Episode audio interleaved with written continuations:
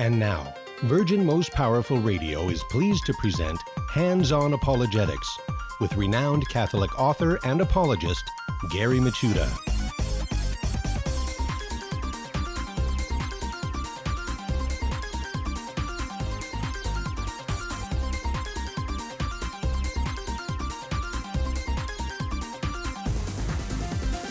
And welcome everybody to Hands On Apologetics. You have entered into Virgin Most Powerful's Apologetics Dojo. Yes, it's great to be with you today as we're kicking off a brand new week of learning how to defend, share the faith with clarity, charity, and confidence. And um, man, I can't wait to uh, to start the week off. Got some great guests lined up for us this week and uh, we're going to kick it off with a good friend of ours and someone uh, who's been on the show, but we haven't talked about his conversion story, his journey of faith, which is really fascinating uh, for a long, long time. And I know that we have a lot of new listeners, a lot of new people uh, watching social media and so on. So I, I asked him if he wouldn't mind come on the show again and share his journey of faith, and that is Bruce Sullivan. As you know, Bruce Sullivan grew up in a Baptist home, eventually became a member of the Church of Christ. Um, if you're ever familiar with the, uh, if you're familiar with the Church of Christ, you know that it, um, it's a, it's a very interesting collection of uh, beliefs in that uh, they are like sola scripturis, Bible alone Christians put on steroids. I mean, they believe that the New Testament actually gives you a pattern for how the church ought to be done. And uh, so they're very, very, um, um, what do I want to say, very close to the text of the New Testament, obviously. And interesting enough, they came up with some doctrines that pr- come pretty close and even coincide with some distinctively Catholic doctrines at that. So, um, conversions from the Church of Christ um, doesn't happen a lot, although, from what I understand, it's becoming more and more frequent. Um, so, uh, Bruce Sullivan's going to share his testimony about uh, becoming a Baptist to eventually becoming a minister in the Church of Christ, and then becoming Catholic. And hopefully, by the end of the program, we could talk a little bit about how uh, once he became uh, came into the Catholic Church, now he's a Catholic deacon. So it's it's quite a journey of faith, and uh, as you know, Bruce is just a uh, super knowledgeable and fun guy to talk to. So he's going to share his journey of faith. That's going to be coming up on the other side of the break. On this side of the break, as always, we're going to do our Finding the Fallacy and the Meet the Early Church Fathers segments. Today's Finding the Fallacy is called the Nirvana Fallacy. No, it doesn't have anything to do with grunge music. Uh, it's actually a, a, fairly common fallacy that's out there. And we're also going to meet an early church father.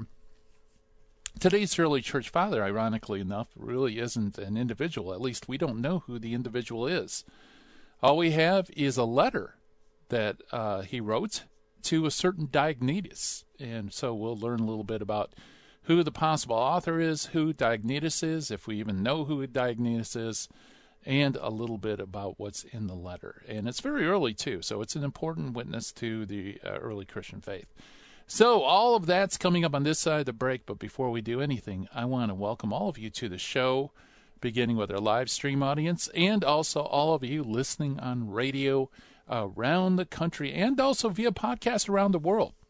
Um, that's pretty cool. Um, people, it's funny when I invite guests, new guests, they assume that, uh, you know, this is just one of those uh, YouTube startup programs that uh, we just put the interviews on Zoom and, and put it up on social media. No, we are a ro- radio program, but we also distribute our program through social media as well. So, uh, you know, people access uh, media all sorts of different ways. So uh, that's also available. Um, as a podcast. So, for example, maybe you're going to be listening to Bruce Sullivan's journey and something's going to come up. Maybe you got a phone call, meeting to go to, who knows what, and you'd love to hear the end of it. All you have to do is go to virginmostpowerfulradio.org, which is uh, the official flagship website for Virgin Most Powerful Radio.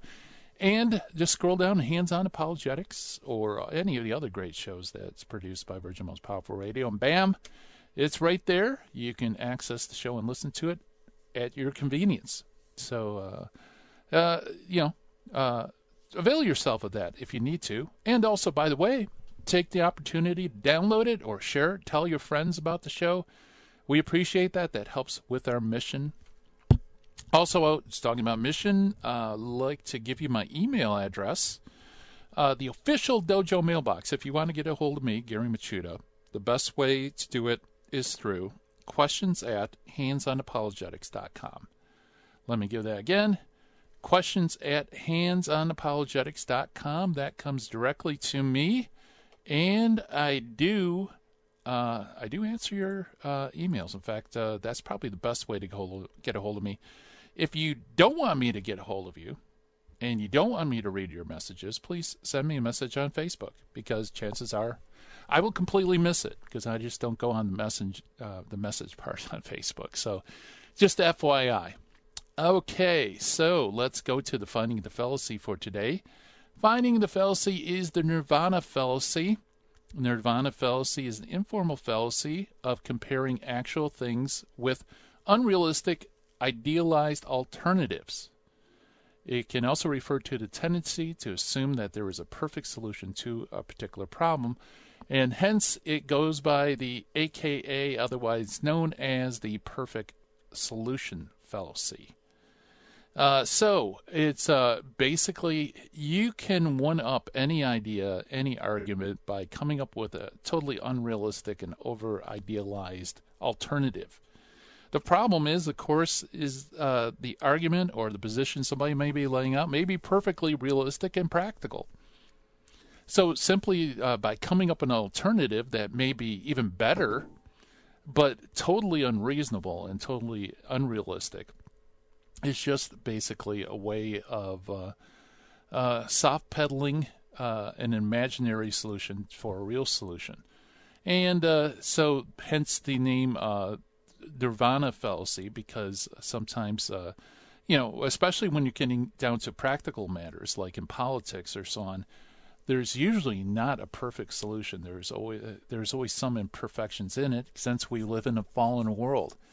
And so, in, politics, it's very frequently uh, put out that uh, you know something that's uh, reasonable yet imperfect will be dismissed because of some pie in the sky um, position that a, a candidate or somebody may hold. And so, be aware of the nirvana fallacy. You know, we all long for heaven, but you know what? Uh, heaven is not meant to be experienced here on earth in its total perfection. So uh, just be aware of that. And um, I don't know if it's ever occurred um, in any debate or discussion I've had per se. I've seen it used, but I never personally.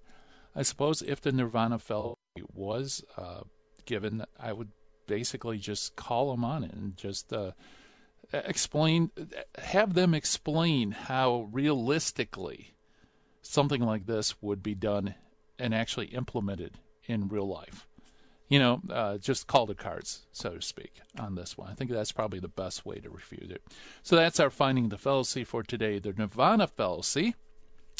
Let's meet our early church father for today, who is a very early church father indeed, although we can't really know who it is. It is the letter to Diognetus.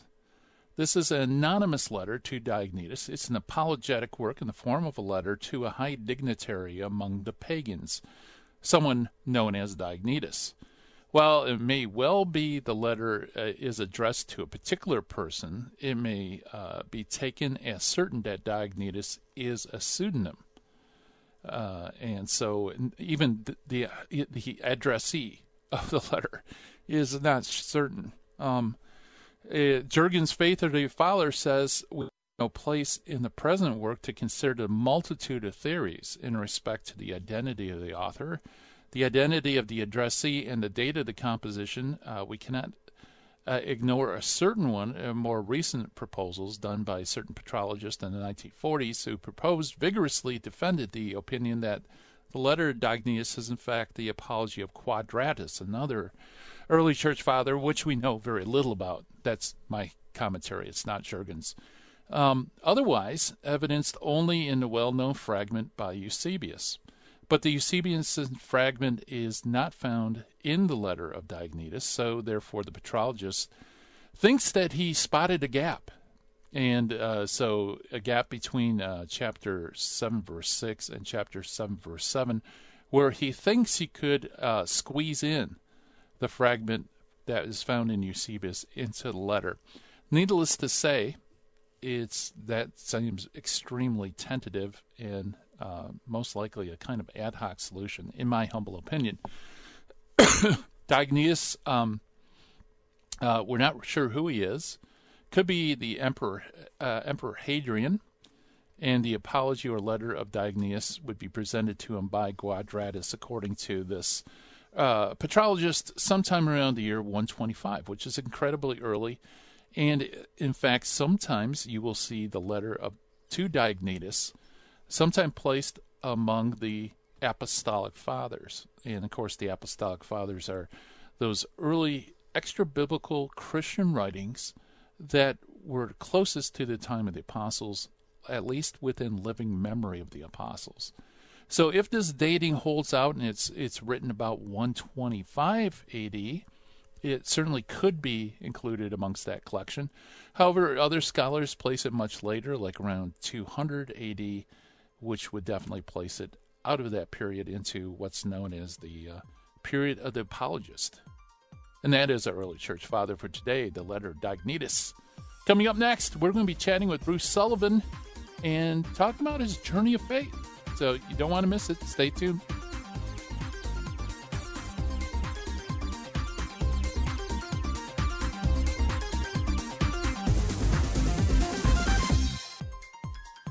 Now, back to Hands on Apologetics with Gary Michuta.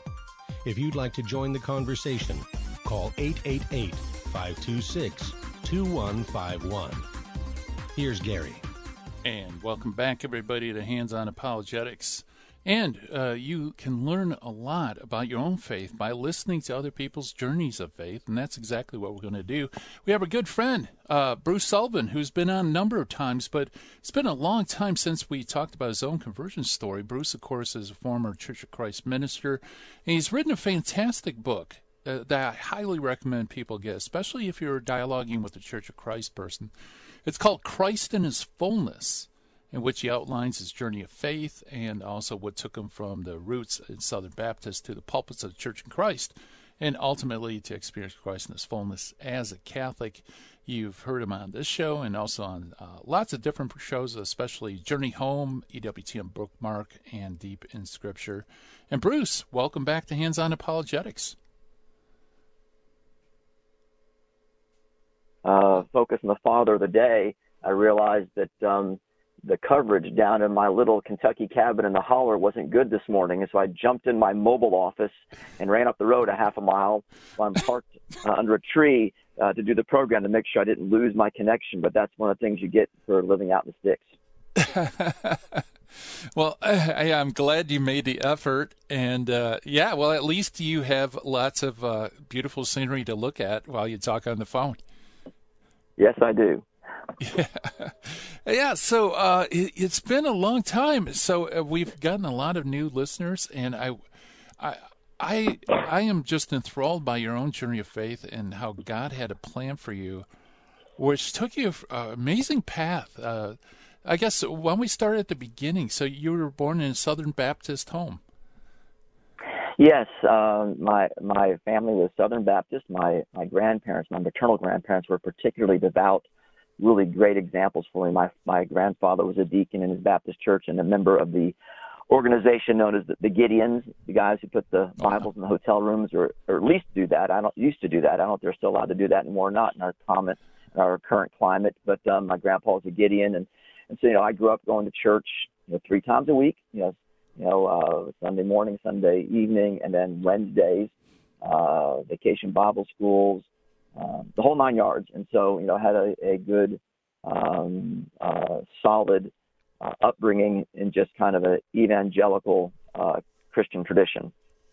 Yeah, yeah. So, yeah, the Gideons, absolutely. Um, So, uh, your, your uh, roots are in Southern Baptist uh, faith. And of course, for Southern Baptists, I guess it wouldn't be right to say you're born into a Southern Baptist home because for Baptist, uh, ultimately, your faith, you're nurtured in a faith, but you really don't become a, a member till you're old enough to make a decision for Christ.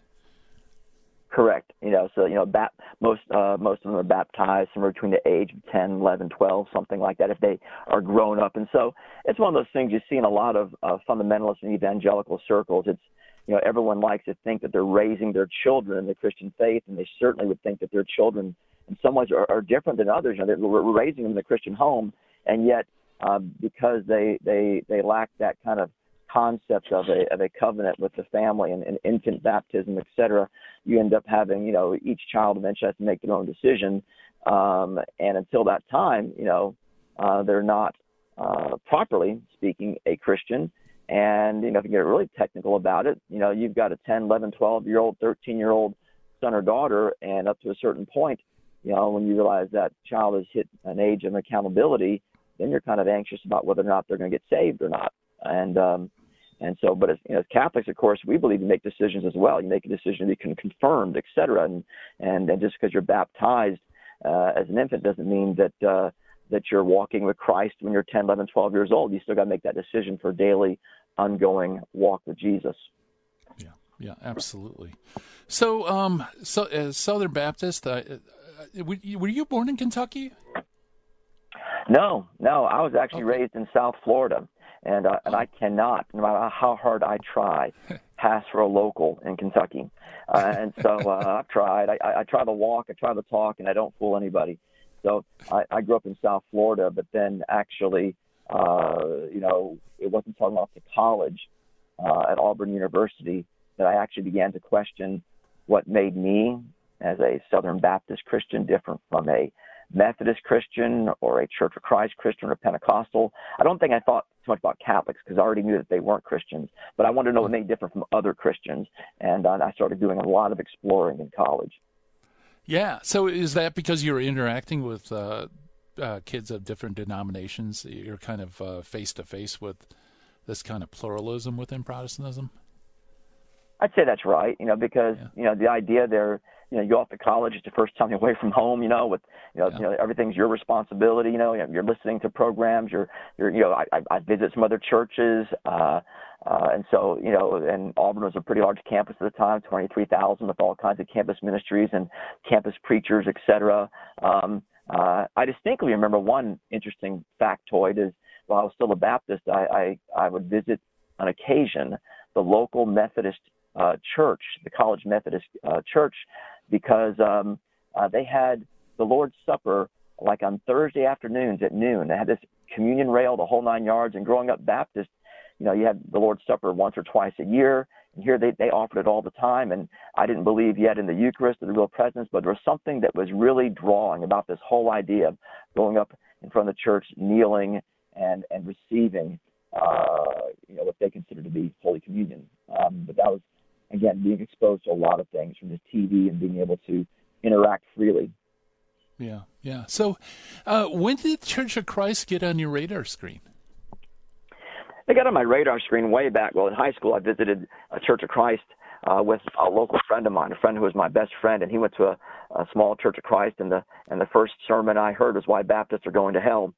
And uh, and uh, I went home and I, I I and I talked to my pastor about it, thought he could give me some help, and instead he scolded me for visiting another church.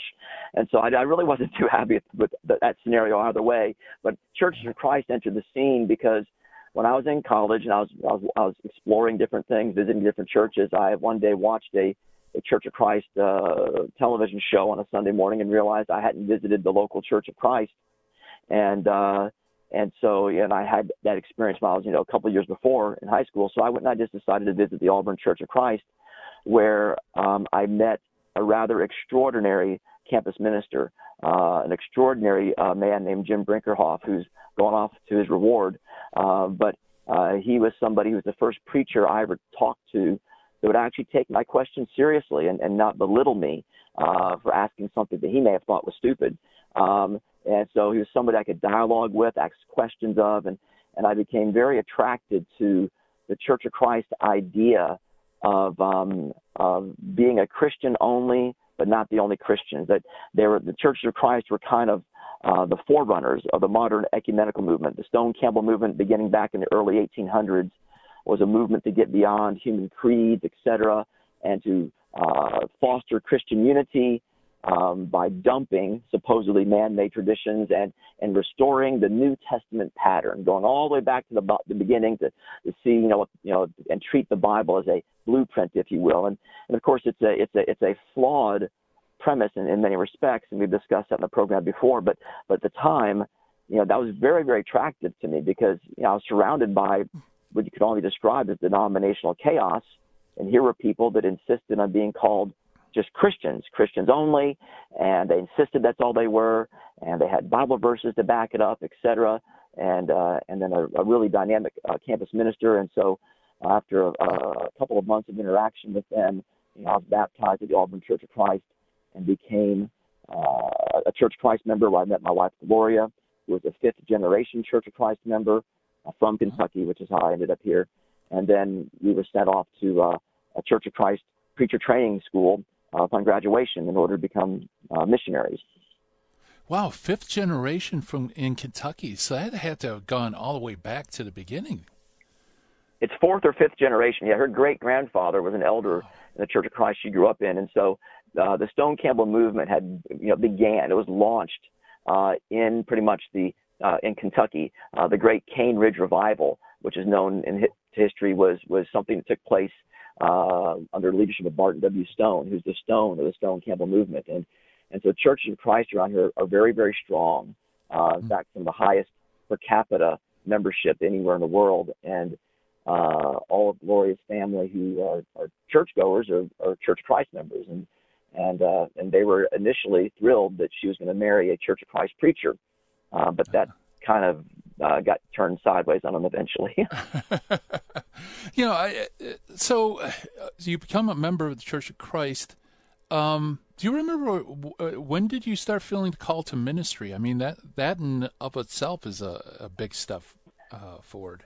You know, when I was still a Baptist, um, I was uh, I was very much drawn to the idea of being a foreign missionary, and uh, and so uh, as a uh, Baptist. I was I was an agriculture student at Auburn, and I had this idea of becoming like an agricultural missionary, Southern Baptist. You know, could send you to some place like the the Philippines or something where you would be there to evangelize, but also to help people. You know, by from an agricultural perspective, and and so uh, I was very much drawn to that. And in fact, uh, before joining, joining the Church of Christ, while I was still a Baptist, I joined a uh, um, a little group of uh, of young men that were preachers on the campus. And so, you know, we, we'd station ourselves on a, on a busy thoroughfare uh, between uh, two of the main parts of campus where students were walking, you know, and, and flooding the, the, the walkway, you know, certain hours of the day. and We preach and uh, thought that's what God wanted us to do. And in fact, it was through just such a preacher that in my own life, still as a Southern Baptist, I had a,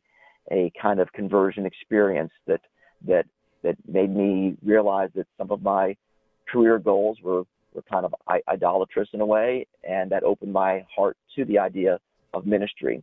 Um, and so that was something that was on my radar screen as a, as a Baptist. And then uh, when I joined the Church of Christ, uh, Jim, the campus minister, he you know just did the natural transition. He said, "You want to be a, a, a foreign missionary? You need to go to the Sunset School of Preaching in Lubbock, Texas, where that's their emphasis." And and they'd sent students to some 120 different countries in the world in, in their 30 years of existence. And so uh, it was the place to be. And so that's something that was on my radar screen for for, for some time. Yeah, yeah, wow. Uh, so, yeah, so uh, you, you, go down to Texas. Um, uh, boy, we're coming up to the break. Sure. I, I, wanted to kind of get a, a, feel for, you know, what is Church of Christ Seminary like? Is it very intense in terms of theological uh, formation? That's a good. That's a good thing to discuss. I, I, will say this: it's like being preached to eight hours a day. So I heard I heard ah. six, seven, eight sermons a day, and uh, uh, you know, because all the teachers were preachers. and It was called a school of preaching, and so uh, you know, you, you know, we, we did 120 semester hours in two years, it's pretty packed. Uh, wow. and, and, and we studied every book of the Bible, memorized large portions of Scripture. However, what was lacking was, in my opinion, any kind of concept of systematic theology. So, uh, unlike a Catholic seminary where uh, you study philosophy first before getting into theology, uh, that was not the case in a Church of Christ Training Institute. All right, yeah. We'll hit pause right there. We were chatting with Bruce Sullivan, talking about his journey of faith into the Catholic Church. More to come right after this. You listen to Hands On Apologetics.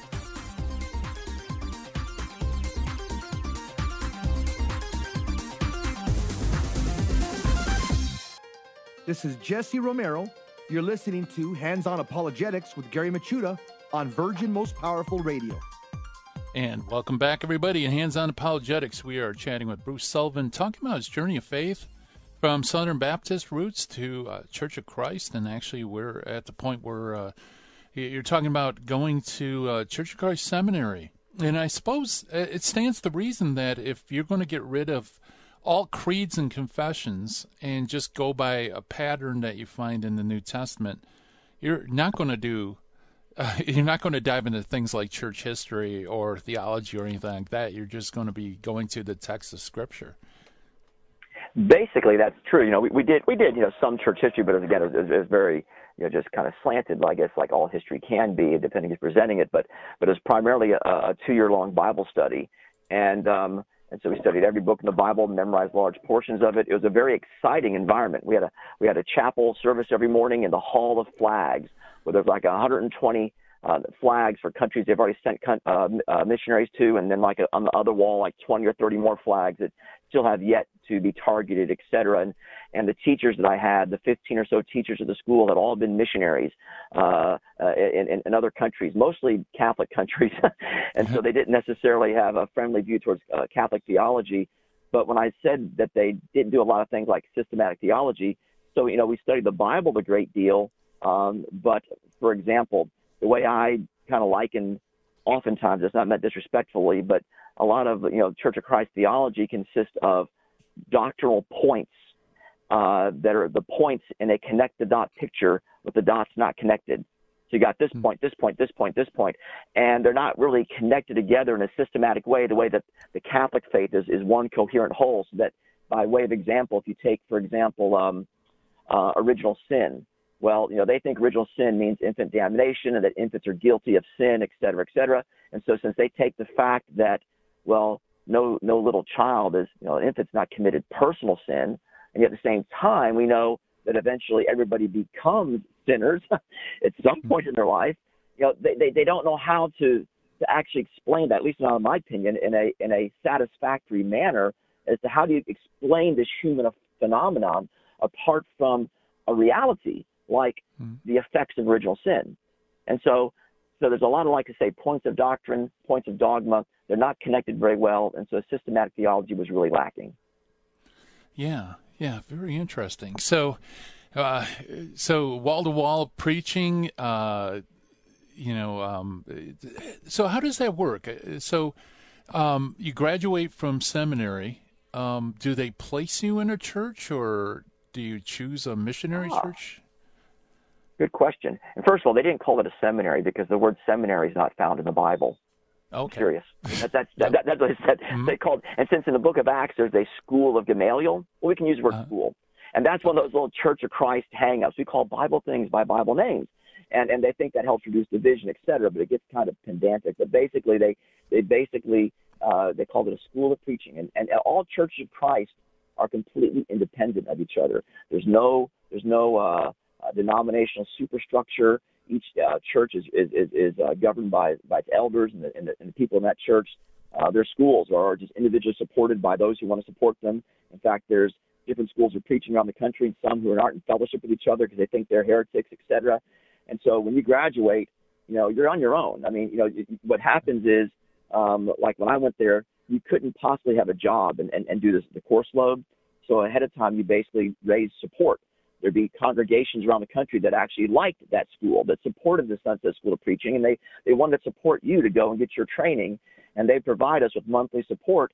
Uh, and then when you graduated, well, then you go try to find a church to serve, or in our case, we were forming a missionary team, which again, to form a missionary team meant you had to go out and find congregations or individuals that would support you or sponsor you just to, you know, to feed you while you're doing that work. And so, very, very independent structure, uh, no assigning anybody any place, uh, and uh, and no job security either. wow. So, uh, so you didn't end up in the missionary field, or did you? I didn't. Uh, we were our team was supposed to go.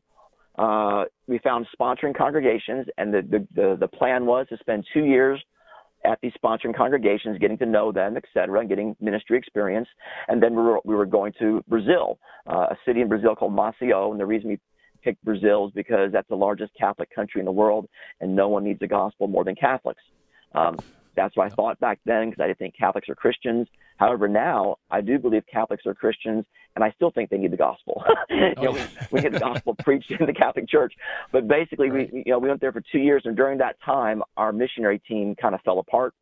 In fact, the congregation I was with kind of fell apart, um, and so then I was faced with you know you know having to you know go to Plan B, and so then I went and uh, hooked up with a church that wanted me to be their campus minister for a while. And then after doing that for a while, a year or so, I realized that um, uh, it, it was not just Catholic priests who had taken vows of poverty. And when I had actually paid my my income taxes with a credit card, I thought this isn't working out very well. And yeah. so uh, I, I we moved back to glorious state of Kentucky, where I took a, a secular job um, with the University of Kentucky as a county extension agent, and then would preach and things on the side. Which, when you live in a rural area in Baptist churches and Church of Christ and other small congregations, it's very common for their preachers and their ministers to have jobs, you know, driving a school bus or doing something, uh, mm-hmm. because the little small churches oftentimes can't provide a living. That's what we end up doing um, eventually. Okay, so so when did uh, Catholicism come on the radar? Because you said before that uh, you know they they weren't even considered Christian. In fact, you're thinking of going to Brazil because it's predominantly Catholic. Uh, when did it get on the radar, or was it more that the Church of Christ, uh, the vision of the Church of Christ, seemed to fall apart? No, it, it wasn't. It, it, it's not on the Church of Christ. It was basically my job uh, as a county extension agent uh, for 4-H and youth development in the county that I was living in. Put me in touch with lots of folks, and a, a family had moved into our area from California that was going to homeschool in Kentucky, which homeschooling in, in Kentucky, uh, Kentucky's kind of destination spot for homeschoolers. And uh, and this family was a very devout Catholic, and I got to know them through my job, and I thought it was a crying shame to see them all go to hell. And so um, I decided to try to introduce them to the true Church of Christ, uh, the true gospel of Christ, and I was trying to evangelize them and convert them. And after about a year of arguing, I issued her a challenge. I said, "Look, uh, her name was Sharon. I said, Sharon, if you can show me from the Bible, if you or anyone else can show me from the Bible that the Catholic Church is the church that Christ established, I'll become a Catholic tomorrow.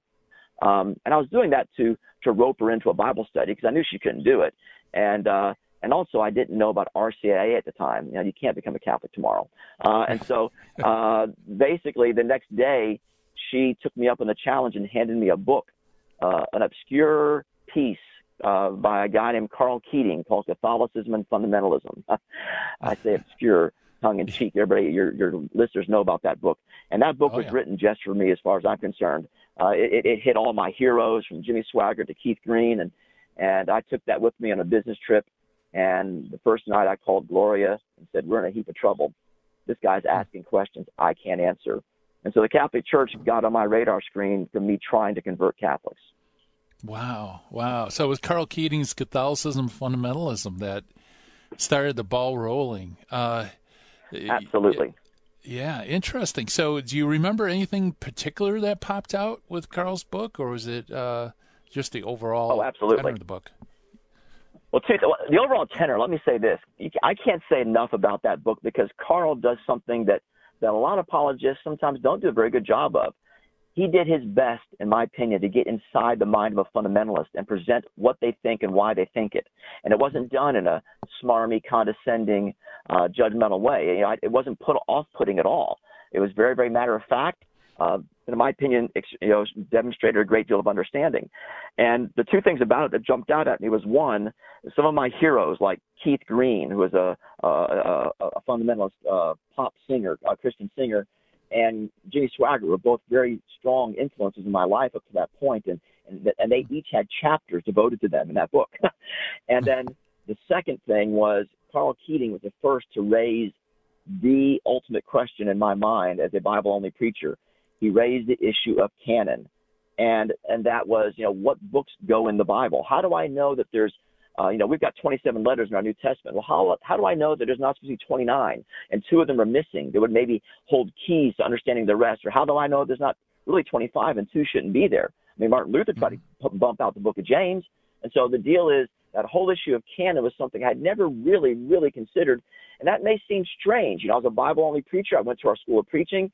But honestly, for most evangelicals and for most fundamentalists, canon is simply assumed. Or if you do have a class on it, it's, it's kind of shallow. It really is. The, the presentation on canon is pretty lame because ultimately, to have a a, a, a an, a, an infallible certitude about, about the canon of Scripture requires an, an authority external to Scripture to bear witness to that.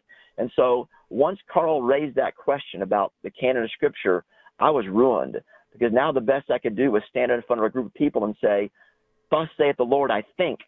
Well, I get, you know, in other words, here's my opinion of what I think uh, this means about from a book that I think is the Word of God. But in reality, you know, Keating helped me to see that, you know, the only way I could have a sure certitude of canon was through the teaching authority of the Catholic Church. And if the and the Catholic Church is not reliable on reg- regarding her testimony about canon, then um, you know, excuse me, if she is reliable, if the Catholic faith is reliable, if that's the source I have to go to in order to know with infallible certitude the canon of Scripture, if I have to rely upon her teaching authority for that, how can I accept that authority and then subsequently dismiss her teaching authority when it comes to an authentic understanding of those books. So if the Catholic Church is where I have to go for an authentic um, uh, witness to canon, I also need to listen to her when it comes to the authentic understanding of those books that she witnesses to. Does that make yeah. sense? Yeah, oh, yeah, yeah. Then very well said too, because uh, like you said, otherwise you're just picking and choosing what you want, and you could say thank you with the canon, and I'll just interpret it however I want. But like you said, if uh, the church isn't reliable on the one, how could it be reliable on the other? And that's the thing. I can remember, you know, the, one of the teachers there who's gone to his reward since. He was a strong anti-Catholic, was a missionary in Italy for the Churches of Christ for for many years. You know, he tried hard to keep me from making this quote mistake of becoming Catholic.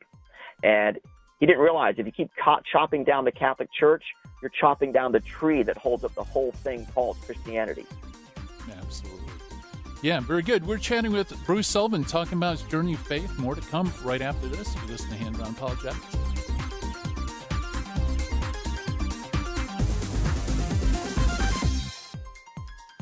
Now, back to Hands on Apologetics with Gary Michuta.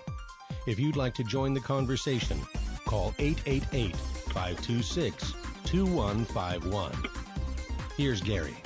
And welcome back, everybody, at Hands On Apologetics. We are chatting with Bruce Sullivan, talking about his uh, journey of faith into the Catholic Church. And Bruce, I, I, have to ask because you know me, I love the issue of the canon. Uh, what was the if? How in the world do you come up with a canon based only on Scripture and ignoring the historic Church? Well, that's simple. You don't know grandma. oh, okay. Yeah. I knew the I, I, knew the I knew the Bible was Word of God because Grandma told me so. Right. I'm I'm being a little bit facetious, but that but that's what it boils down to. So the, yeah. the, the irony is is that you know while Protestants and, and, and Churches of Christ, et cetera, while they disparage sometimes the idea of sacred tradition, mm-hmm. the Bibles they have on their coffee tables are there because of sacred tradition, their own tradition. You know, in other words, they, they've, they've handed that on. You know, you know, you believe that the Bible's Word of God because your parents told you, your grandparents told you, your preacher tells you, and, and you've grown up with it. And so it's just something that, for most the most part, most Protestants never ask themselves, yeah, but why did they believe? How how did we actually get this? And and and the closest thing I ever heard anybody trying to, you know, what what happens is, um, uh, you know, that they will dig for every kind of little uh, uh, straw they can grasp at, and so and so in order to come up with a canon that is independent of you know the Catholic Church, so they can dismiss mm-hmm. the Catholic Church. Can, they'd always used to cling to the the, the Muratorian fragment, you know, and you know what that is, you know, and you know, mm-hmm. late second century document where you know supposedly lists you know the canon of Scripture almost completely, you know, a little fragment torn out, and it's like, oh, here we see a, a list of canon that it's pretty much like what we have today, and it's like, yeah, but wh- why is that document authoritative and it's and it's not complete? And then I I read a book uh, by Geisler and Nix called um, uh, Introduction to the Bible, and and it had a section on canon. And they'd get all excited. It was kind of funny. You'd read it and, and talk about the various codices, the Alexandrian codice and various things, the Codex and all these things. They'd say, and you know, from the third century, the fourth century, and and and its canon is exactly like our canon today, with the exception of, with the exception of, you know, First and Second Peter or Jude. It's like, yeah, yeah, with the exception of. And so, the reality is, you know, you grasp at straws trying to come up with some fact, you know, to say that well, we don't really need a, an authority outside of of, of of you know the Catholic Church particularly to tell us what canon is. But the reality is, you can't. It's impossible not to have such. Um, the way I the way I describe, you know, the whole issue of canon and Scripture and the Church and the relationship is that the Holy Spirit uh, inspired certain members of the church to write to other members of the church about matters pertaining to the church. It was all understood against the backdrop of the shared understanding of the church. And so that, you know, so that basically, you know, that's that, and I've never met a Protestant could, that could deny that. That is a fact. And so the church is there from start to finish. The church, you know, the church wrote the letters, the church received the letters, the church preserved the letters. How do we get off now saying, well, we don't need the church to tell us what they are? But that's yeah. what's done because the minute you start going down that path, which I, I'd sense this sometimes, the minute you start hammering on this whole business of canon, a lot of times folks want to change the subject because it's taking them to a destination they don't want to go, which is going to have to be acknowledging the teaching authority of the Catholic Church. So that many times what you end up having, and you're having a conversation, they say, well, look, look, look, we both believe the Bible's the Word of God, so we don't really need to go into this, you know, how we got it kind of thing. Oh, no, no, no. Yes, we do. Because why you believe the Bible is the Word of God has everything to do with how you approach the Bible as the Word of God. And if I can't get there apart from the teaching and authority of the church in order to understand how I got it, well, then, you know, that, that's a problem when it comes to how I approach it. Right. Yeah. Yeah. Exactly. So, uh, canon, huge issue, and I, I know through our other discussions there there were lots of other issues as well that popped up. Oh yes, you know, you know the the canon the canon was the issue that got me to question where I was at the time. You know, the, the the canon was the thing that you know rocked my my world in terms of you know my my Protestant um my Protestant world. But that's but but basically rocking that world, you know, exposing the holes in it is not the same thing as substantiating the Catholic claims. You know, so so like my wife Gloria, who took four years longer than I did to become Catholic, the way she put it was, um, while she, you know, during those four years, she said, while I no longer believe I have to be a member of the Church of Christ to go to heaven, that doesn't mean that I'm convinced I can get there as a Catholic. So proving the Church of Christ wrong or, or showing the hole in the argument of canon doesn't mean the Catholic Church is right about everything else. And so then, but that became since I realized that I had a, if I was going to continue as a Christian, I had something serious to deal with here now that the canon was thrown up in the air for me.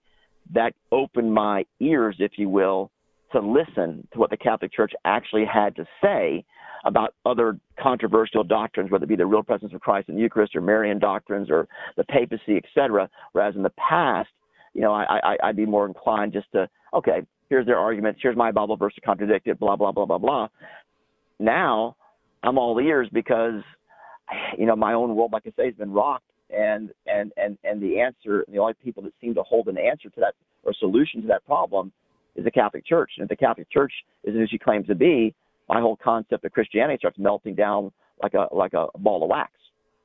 Yeah, yeah. Like you have uh, with the the cover of your book, uh, Christ in His fullness, the uh, apple cart being turned over. Yeah, yeah, yeah. That was Marcus Grodi's idea. Uh, that was good and idea. so, uh, when he gave me when he gave me that picture, I had no idea what the picture was going to be, and he took that picture on his farm. Uh, it's been photoshopped a little bit. I don't think his homegrown apples look quite that good, but basically, um, you know, that was his idea, and and I would have never have come up with that for a cover. But it, it, but when I saw it, I said, yeah, that's it, man.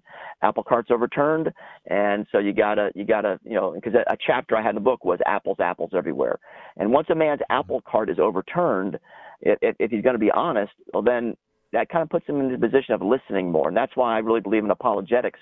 Sometimes it, it pays to have in your toolbox, you know, some questions you know that are stumpers, that are that are not designed to make you look smart and someone else look dumb. That's not the point, but to get people's attention.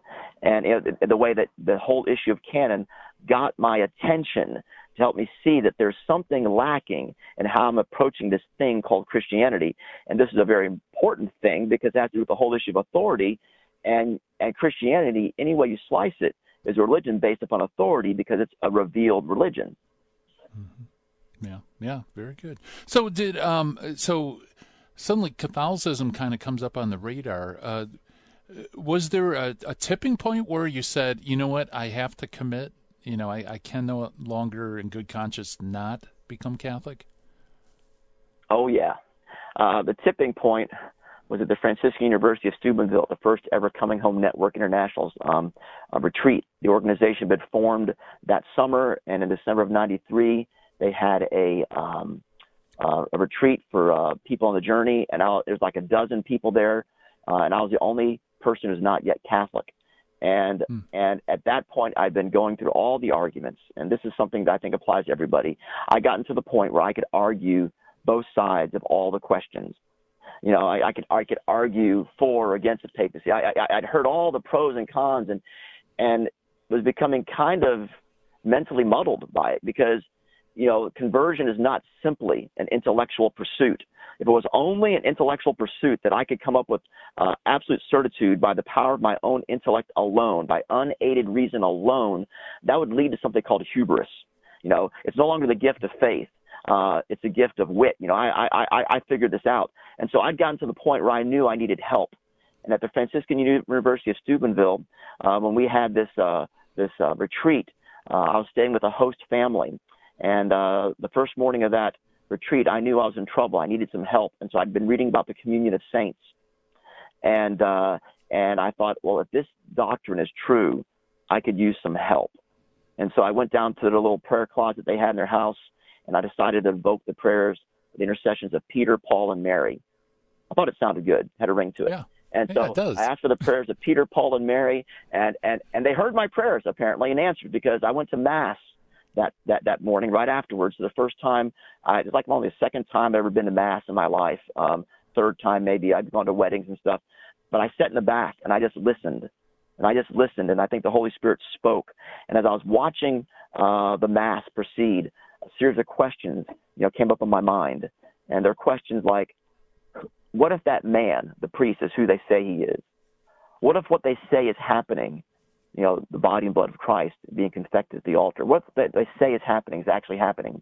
And as these questions rolled through my mind, uh, instead of trying to come up with objections, I just listened. And a confirming miracle uh, occurred in my conversion, and that was I was rendered speechless which for most people know me think that's kind of miraculous. And and I, I didn't know what to say, and I was I was speechless. I tried to tell Scott Hahn about it afterwards, or tell told my wife about it, tried to tell Marcus about it, you know, after at the at the uh, at, and I just couldn't even the words wouldn't come. At that point, I knew I was becoming Catholic, and it's because of grace. And so I'd done all my studying, I'd done all the arguments, I'd, I'd read all the magazines, all the issues that this rock magazine had published, but grace was needed to tie it all together. And so they're in the setting, in the context of the Mass, you know, in response to the prayers of Peter, Paul, and Mary, uh, in response to the prayers of others, you know, you know, God gave me the gift of faith where I knew I was going to be Catholic. There's still a rough road to hoe. There's still a lot more ground to cover, but somehow I just knew that this was going to happen, and it happened. You know, about I was received about a year and a half later. Wow. Yeah, that's fantastic. Now we only have maybe a minute and a half left, but uh, once you came into this Catholic Church, you ca- heard the call to uh, join the diaconate. Yes, uh, when I first came in the church, people were saying things like, "Oh, have you considered being a priest?" I'm saying, "You don't realize there's there's no parallel. There's not a parallel between a, a Catholic priest and a and a Protestant minister." You know, and I spent so the people started planting this idea in my head about being a, a deacon, you know, because of preaching, etc. Um, mm-hmm. But I knew that I had to learn how to be a Catholic layman first, um, and so uh, while that idea was planted in my psyche quite early, um, in fact, you know, 15 years ago, I, I can I actually applied uh, for admission into the program twice. And the first time when I was doing it, my my my sons were all kind of young, and and uh, my daughters were young, and and during the interview process, my wife Gloria said, um, "You know, Bruce, there's a lot of things that you say you're going to do with the kids that you're not doing right now. So I don't know how you're going to do this and do that." And that was like a thunderclap, and it, and it underscored the fact that I already had a vocation, and being a, being a being a, a husband and a father is a is a full time vocation, and that the timing wasn't right for this other. And so then the diaconate went on the back on the back burner for 10 years. But every time I went to mass, every time I went to mass, those 10 years, the thought would come up in my mind, and you know, the Holy Spirit calling. And so the second time I applied, the timing was right. And when my kids were grown, and I was ordained almost two years ago, and one of the greatest things that ever happened to me. Yeah, thanks be to God. Well, Bruce, thank you so much for coming on the show. We appreciate it. Thank you for having me, Gary. God bless you and all your listeners. Thank you. And it's Bruce Sullivan. Uh, the book is Christ in His Fullness. You get it at Coming Home Network. And uh, wow, the hour's flown. Coming up next, High Impact Catholic Talk coming at you at the and Jesse Show. Thank you so much for listening. God willing, we'll be back again tomorrow. We call Hands on Bye bye, everyone.